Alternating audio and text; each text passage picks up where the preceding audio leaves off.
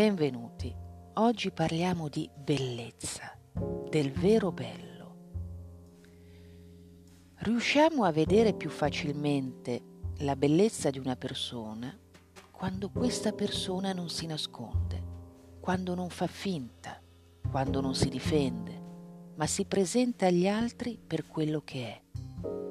Per far vedere la propria bellezza interiore non bisogna mostrare quanto siamo bravi, quante cose sappiamo, quanti diplomi o cariche abbiamo accumulato.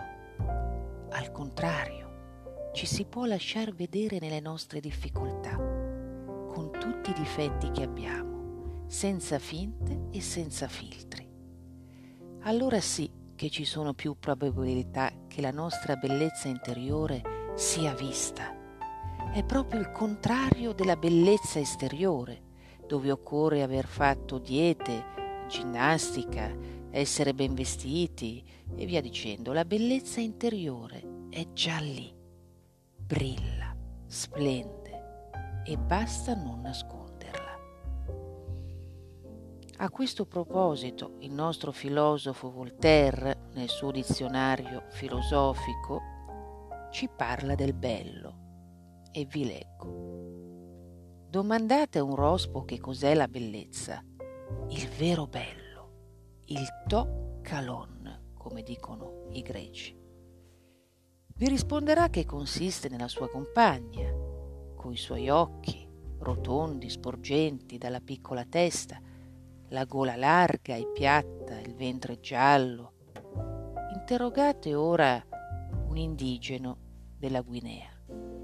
Per lui il bello consiste nella pelle nera, oleosa, negli occhi infossati, nel naso schiacciato. Interrogate il diavolo, vi dirà che il bello sono un paio di corna, quattro grinfie, una coda. Consultate infine i filosofi, vi risponderanno con discorsi confusi a loro occorre qualcosa che sia conforme all'archetipo del bello in sé, al to calon. Assistevo un giorno a una tragedia vicino a un filosofo. Com'è bello, diceva. Che ci trovate di bello? gli domandai. È che l'autore ha raggiunto finalmente il suo scopo. L'indomani convenne che questa tragedia gli aveva ispirato due sentimenti e che proprio in ciò consisteva il Tocalon, il bello. Facemmo poi un viaggio in Inghilterra dove si rappresentò la stessa tragedia, perfettamente tradotta, che fece sbadigliare tutti gli spettatori. Oh! esclamò il to calon non è lo stesso per gli inglesi e per i francesi.